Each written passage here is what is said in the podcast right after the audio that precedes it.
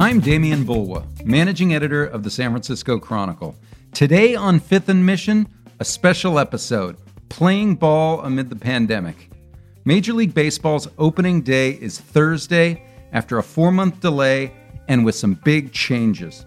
The Giants and A's will play 60 games, hopefully, and in empty stadiums. Joining me to talk about it are two of our longtime baseball beat writers Susan Slusser who hosts the A's Plus podcast, and Henry Schulman. He hosts the Giants Splash podcast. Susan and Henry, thanks for joining me. Oh, it's great to be with you. Happy to be here. So, I think, you know, fans don't totally know what to expect from this season, how it's going to be different from usual, um, whether they're going to enjoy it. Um, what are you guys really watching for as the season starts? Well, it's such a it's so hard to project, Demian. Uh, the it's a sixty game season. Anything could happen. You know, especially in the middle of a pandemic. A couple of positive tests at some point for a team could take a, a front runner completely out of it, uh, and a team could just simply get hot. That's maybe not expected to do well and could wind up winning it all. It's just such. There's just no way to know. It's a uh, absolute. Uh, it, it's fascinating, but I'm not sure it's a very representative season. Yeah, and I, I mean, I'm constantly getting emails from uh, you know odds makers telling me about odds of who's going to win the, you know, who's going to go to the World Series and all that. And I mean, it's it's really kind of ridiculous. I mean, Cody Bellinger.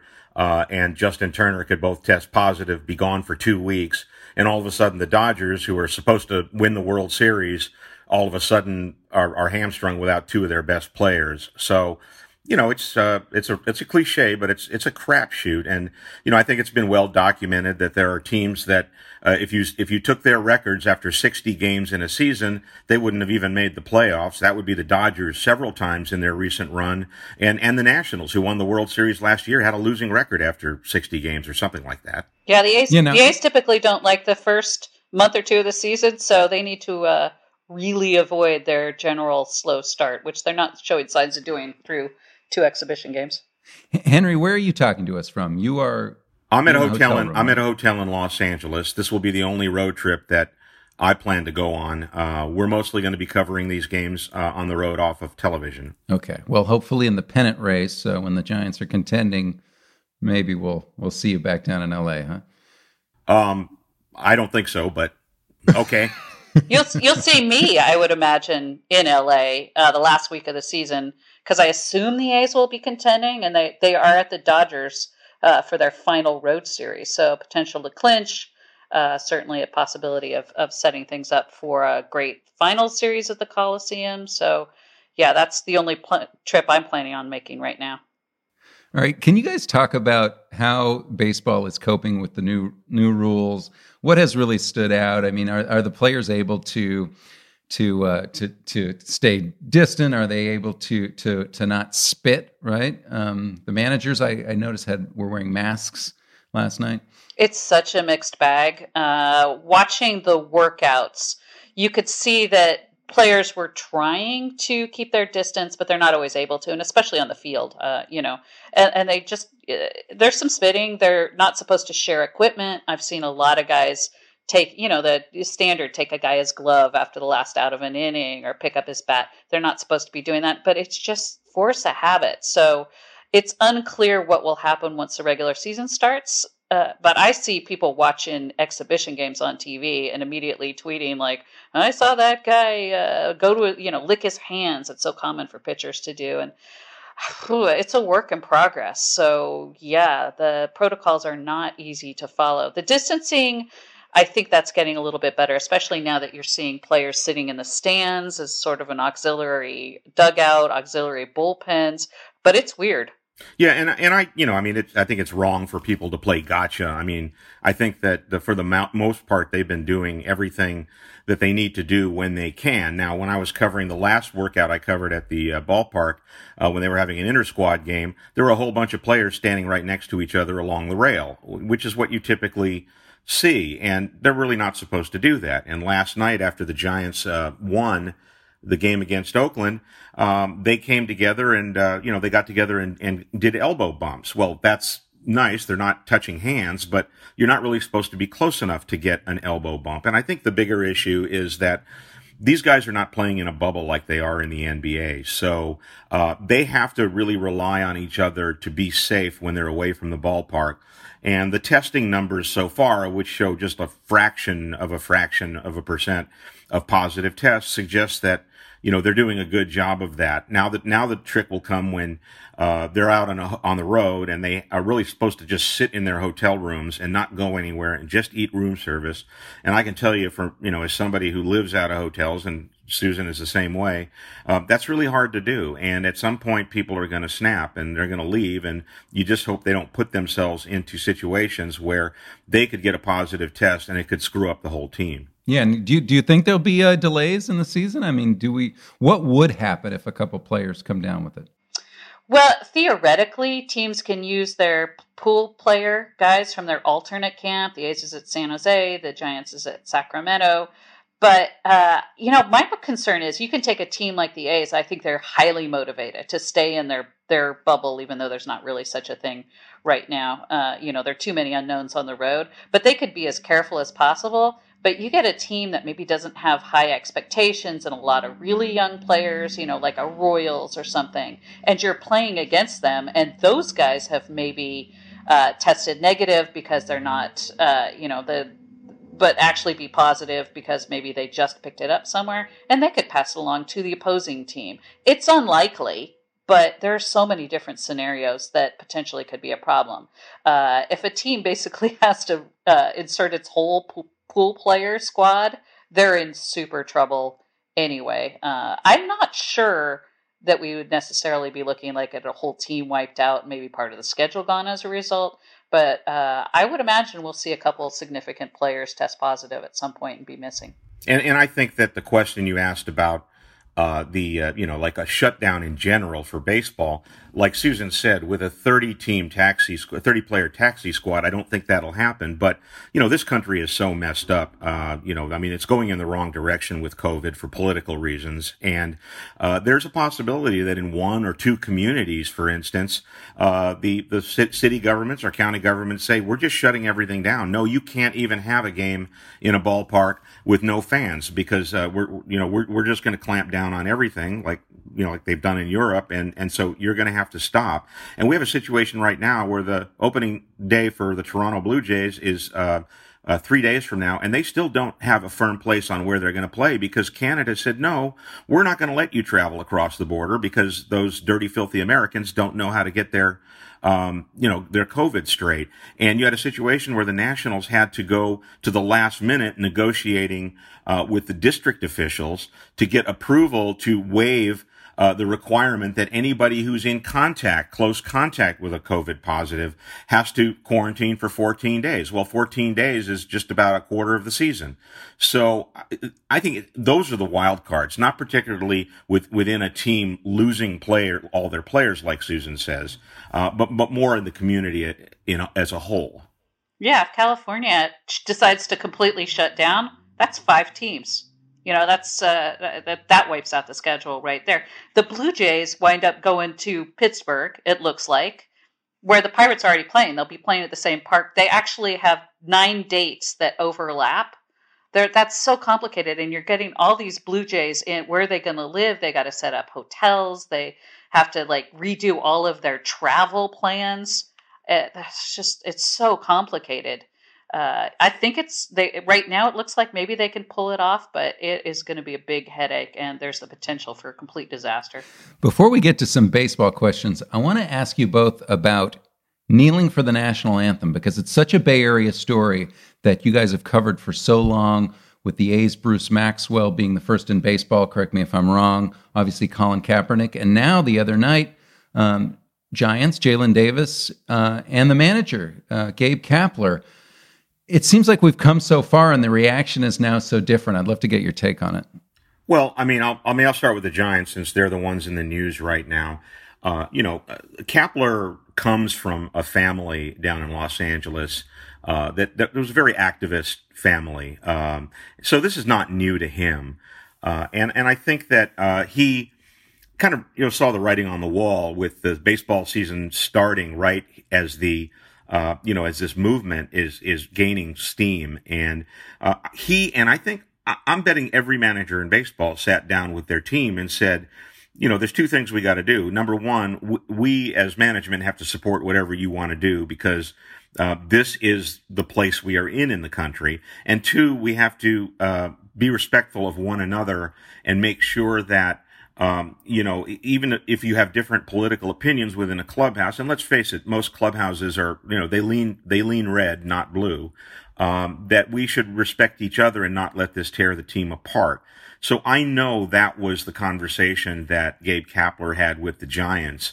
Um, this probably would not have been as big a news story if it had not been the manager himself kneeling, but that's who Gabe Kapler is. It's where he came from.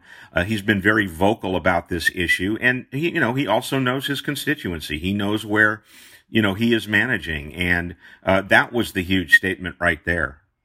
Yeah, for the A's, you know, it really does bring up memories of Bruce Maxwell, uh, who was not an established player. He was very young. What he did was in, incredibly brave. No matter what you feel uh, politically, what your stance is on the on the national anthem, for him to do that, and he was all alone. No other players knelt with him. The manager didn't kneel with him. He essentially was blackballed from baseball a little bit after that. The, he came up a little bit the, the next year. He wasn't effective. He dealt with death threats to his family. He obviously had the unfortunate incident in, in which he pulled a, a gun on a delivery person that uh, has since been uh, stricken from his record. He did probation, etc. Uh, but a lot of that stemmed from everything he went through. He was kind of a mess. He didn't. He felt like he didn't get a lot of support. And I talked to him a couple months ago about that. He's been playing in Mexico, and and uh, he said, "Where where where was all this support?" For uh, statements against police brutality when I did what I did in support of Kaepernick and the other NFL players. And I talked to him the other night, and I thought that he was going to say something to those li- along those lines again, like where was the support when you see multiple Giants and Gabe Kapler do this? But he just said, you know what? I'm actually just glad that this conversation is going on now. I'm glad that awareness is out there for everybody. He says the A's completely supported it when he did it. And Bob Melvin said yesterday if any of the A's players choose to kneel for the anthem or take any other actions to uh, protest racial injustice, that he's all on board with it. And so are, the whole organization. But Bruce Maxwell is the guy who got this going. It was just three years ago. Yeah. Well, let's take a quick break. I'm talking to Henry Schulman and Susan Slusser about the upcoming baseball season. We'll be right back on Fifth and Mission. Welcome back to Fifth and Mission. I'm Demian Bulwa. I'm talking to Susan Slusser, host of the A's Plus podcast, and Henry Schulman of the Giants Splash podcast. Opening day for Major League Baseball is Thursday. Before we talk about the two teams, I have a very quick question for you guys. I was watching the game Tuesday night and I was hearing the crowd noise as it was being piped into the stadium. Why is that being done? Well, Major League Baseball said that they would prefer some sort of noise. Uh, there are a lot of reasons. First of all, it sounds a little more natural. I, I, I would argue that in some sense it, it, actually sounds a little bit stranger. But also, there's the possibility if uh, there is no background noise, there's nothing that's uh, kind of providing like almost that white noise. Teams can hear each other. Um, you can hear anything in the ballpark when there's when there's no background chatter. It could lead to antagonism. Obviously, there's potential issues with teams hearing your strategies or you know who the next reliever might be. Uh, up. So uh, there are practical reasons for it. But yeah, the A's are interesting because they're going to experiment with a lot of things. They might not just use crowd noise. They've they included the drumming, which is a staple of the Coliseum from the right field fans. Uh, they added "Let's Go Oakland." Uh, they're talking about uh, potentially just playing music, just playing, you know, like you would see during a workout, just loud music during innings, not just for walk-ups. So I think it's going to be a mix at Oakland. But uh, you know what? This crowd noise piped in was, uh, for me, uh, still a little problematic. I, I, think they need to fine tune that a little bit if that's what teams are going to go with. And you know, uh, I was actually watching last night's game on a video stream on my computer, and. Um, I, I, you know, I put my head down because I was uh, looking at my iPad and I was doing some other stuff. And I actually caught myself thinking, boy, this sounds really natural. uh, as I was listening to the sound. Uh, and I was thinking, you know, this this actually will be good if you're listening on radio. Then I looked up and somebody hit a ball, um, you know, off the wall or something, and you just heard this big roar, and you just saw nothing but empty seats, and it was like the stupidest thing I've ever seen. So, I mean, I, I think it's, I don't think, I mean, on TV it's just going to be dumb. But you know, there's a lot of radio listeners, and uh, and it and it may even help the players. Some players have said it, it's better than no noise. Yeah, it's it's definitely a work in progress, and I think because they're using recordings, like the other night in Oakland, uh, the Giants are at bat, and suddenly there was like the da da da da da da charge, you know, in the in the crowd noise, which it's probably not necessarily what you want when uh, the other team's batting. One other ethical question I heard this discussion on the radio yesterday. You know, what if uh, what if a team is hosting the Astros? And uh, I mean, do they just uh, play a big boo every time the Astros are being announced? And you know, uh, I mean, so I mean, there's ethical questions about what they're allowed and not allowed to do with the crowd noise. Yeah, I was going to say, doff your cap to the uh, cardboard fans, and and you might hear a roar, right? Um, curtain calls and all that. Uh, so, Henry, let's talk about the Giants first. Um, first off, Buster Posey said he is not going to play. Um, what is that going to mean to the team? What are they going to do with the catcher position? I mean, it's a huge loss for the team. I realize that he hasn't been the hitter that he once was, uh, whether it's age, whether it's the hip surgery he had, uh, you know, just natural slowdown. But he's still one of the two or three best defensive catchers in the majors. I mean, he runs his staff better than anybody. The Giants have a lot of inexperienced pitching. So that's really where it's going to have an effect mostly on the, the defensive side. And you kind of wish you had seen what another, you know, year and a half removed from his hip surgery, what he would have looked like at the plate. He changed his swing a little bit. Um, so for the moment, they're, you know, they're going to go with a, an inexperienced catching crew, most likely. Um, uh, we're recording this, excuse me, before they made their final roster decision, so they could always make a last minute decision and put Joey Bart on the roster. They've been saying they won't. Uh, so you have um, t- uh, Tyler Heineman, um, Rob Brantley, and uh, the best name in baseball right now, Chadwick Tromp, uh, with an O, Trump with an O. Um, and uh, you know you've got three guys, uh, two of whom having uh, an immense amount of minor league experience, uh, very little experience in the majors. But you know the pitching has been pretty good uh, so far uh, in some of these camp games. The pitchers look much better than the hitters, and you know, the pitching looked really good the last two games in Oakland. Uh, I still think they're going to, to the last minute, try to find a more experienced catcher on the free agent market or the trade market.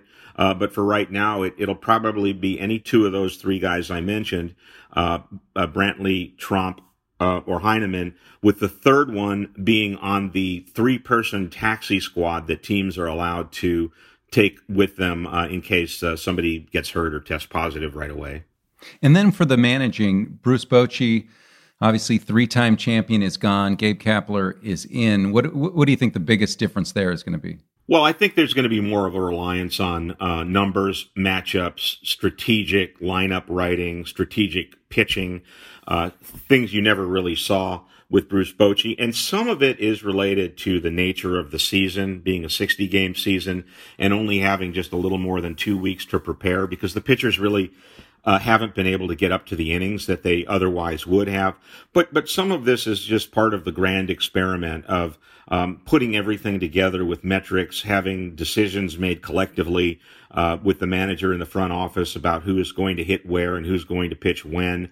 Um, I mean, we I mean, we saw some. I'm just one, just to give one player as an example, Tyler Rogers. Every camp game that they had, every inter squad game, he was the last pitcher to go. So playing the closer role. Um, well, then last night in Oakland, he was the opener. So uh, anybody could be used at any time. You're not you're not going to see the same two lineups uh, on consecutive nights. Uh, he's not going to stand on ceremony and go, well, you know, uh, Brandon Crawford uh, and Brandon Belt have four World Series rings between them, among them. So uh, they're going to get the bulk of the time. If if it makes more sense to put Donovan Solano at shortstop against this hitter or Wilmer Flores against that pitcher or Wilmer Flores at first base uh, against this pitcher, then he's going to do that. Yeah. So, Susan, over to the A's. You mentioned that they often get off to a slow start, but there are really high hopes for them this year.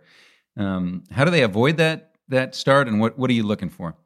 Well, they finish really strong. typically. Uh, I think their record in the second half is the best in baseball over the last two years. And uh, I did the numbers, crunched them the other day for our, our very nice baseball special section, preview section. And uh, in nine out of their 10 playoff appearances over the last 20 years, uh, which is impressive by themselves, uh, their second half record was just ridiculous, you know, over 650 winning percentage. So they're going to try to look at it as like, hey, it's the second half, not it's the first month, which is what they need to do. They've got almost everybody back. Their only new position potentially is second base, where uh, it's uh, probably a platoon with Tony Kemp and Franklin Barreto. Uh, but they've got the perhaps the best defense in baseball, certainly the best infield defense. And then their starting rotation looks like an absolute uh, gem, except their two prized rookie lefties will not be in the rotation to empty to start the season with uh, Jesus Luzardo pest- testing positive corona- for coronavirus and missing two weeks, and then AJ Puk just uh, um, getting diagnosed with shoulder inflammation. He'll probably miss at least a couple weeks, if not not more. Uh, he could wind up missing, you know, most or all of the season. So the A's pitching depth is going to be huge. They have a lot of it, and they've got Khris Davis back healthy, Stephen Piscotty back healthy.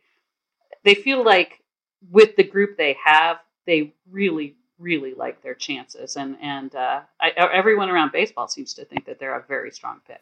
Before we go, I want to get you guys' thoughts on one other story. People have watched Alyssa Nakken for the Giants, coach first base for the last couple nights. It really has captured people's imagination.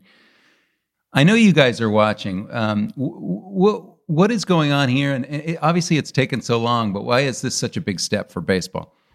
Well, I mean, it's a. I think it's a big step for baseball in the same way that uh, adding African Americans in 1947 was a big step. Uh, look, you you know you have very intelligent people uh, who make up half the population uh, of the world, actually slightly more than half the population of the world, from what I understand. And there's no reason not to tap into that just because a, a person is of a different gender and has not played the the sport exactly uh, that that she would be coaching. Uh, I mean, I think it, I would be remiss if I didn't say, look, you know, Gabe Kapler and the Giants got a whole lot of terrible publicity when he was hired because of the way he handled a couple of incidents uh, involving minor league players with the Dodgers when he was their farm director and a couple of young women. And uh, the Giants lost a lot of women followers. I mean, at least uh, publicly, a lot of women said they're never going to watch another game as, as long as Gabe Kapler is the manager. So I hate to sound cynical, but I, I don't think you can dismiss that as a motivation uh, for trying to do this. Uh, and uh, before the uh, season started, or actually long before the season started, uh, the the Giants tried to hire away the first the first woman who has suited up as a coach in Major League Baseball is a woman named Rachel Balkovec, and I hope I'm pronouncing her name right. Uh, the Yankees have hired her to be a hitting instructor, and the Giants they tried to hire her away. They w- wanted to be clear that they wanted to have a, a woman on the coaching staff.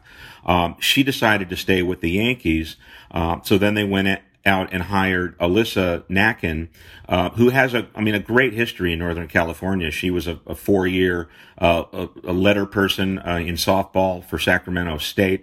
Uh, she's highly intelligent. She's highly motivated, uh, and and she's a pioneer. And um, I would not be surprised to see her um, a coach first base in a regular season game. And I think it's a wonderful thing. And, you know, there are some mouth breathers out there, uh, including one former giant who shall remain nameless, but some people on social media who are saying that this is just affirmative action and it's baloney and they shouldn't do this. Well, somebody has to be first. And, um, I found her to be intelligent. The coaches and players, uh, intelligent about baseball, I mean, and, uh, she knows her stuff. Um, and the coaches respect her and the players respect her. And um, I, I, think that she will open the door for other women to uh, get on field uh, coaching experience in baseball. And that is not a bad thing at all. Yeah, I think we've seen it now in football, which is probably more of a surprise. Uh, and it was time in baseball. Uh, the A's have had uh, women help out in their minor league side as coaches, and they've had women in their front office. Uh, a number of, of women now have come through their front office there's a you know there have been women who have been assistant GMs, and uh, uh, there are just far more women in the sport than certainly than when I started covering baseball, which is which is wonderful. Bob Melvin said yesterday he's heard nothing but raves about Alyssa, and he thinks that, that time has come too. So uh, the A's might be the next team where we see a woman coach, which would be fantastic. Yeah, let's hope so. Well, thank you guys for uh, joining me. Again, opening day baseball starts Thursday, and we'll be watching your coverage. Thanks for coming into the show. You bet. Thanks, Demian. Thanks to my guest today, A's beat writer Susan Slusser. Check out her podcast, A's Plus, and Giants beat writer Henry Schulman. His podcast is called Giants Splash. You can get both of those shows wherever you get Fifth and Mission. Thanks also to King Kaufman for producing this episode, and thank you for listening.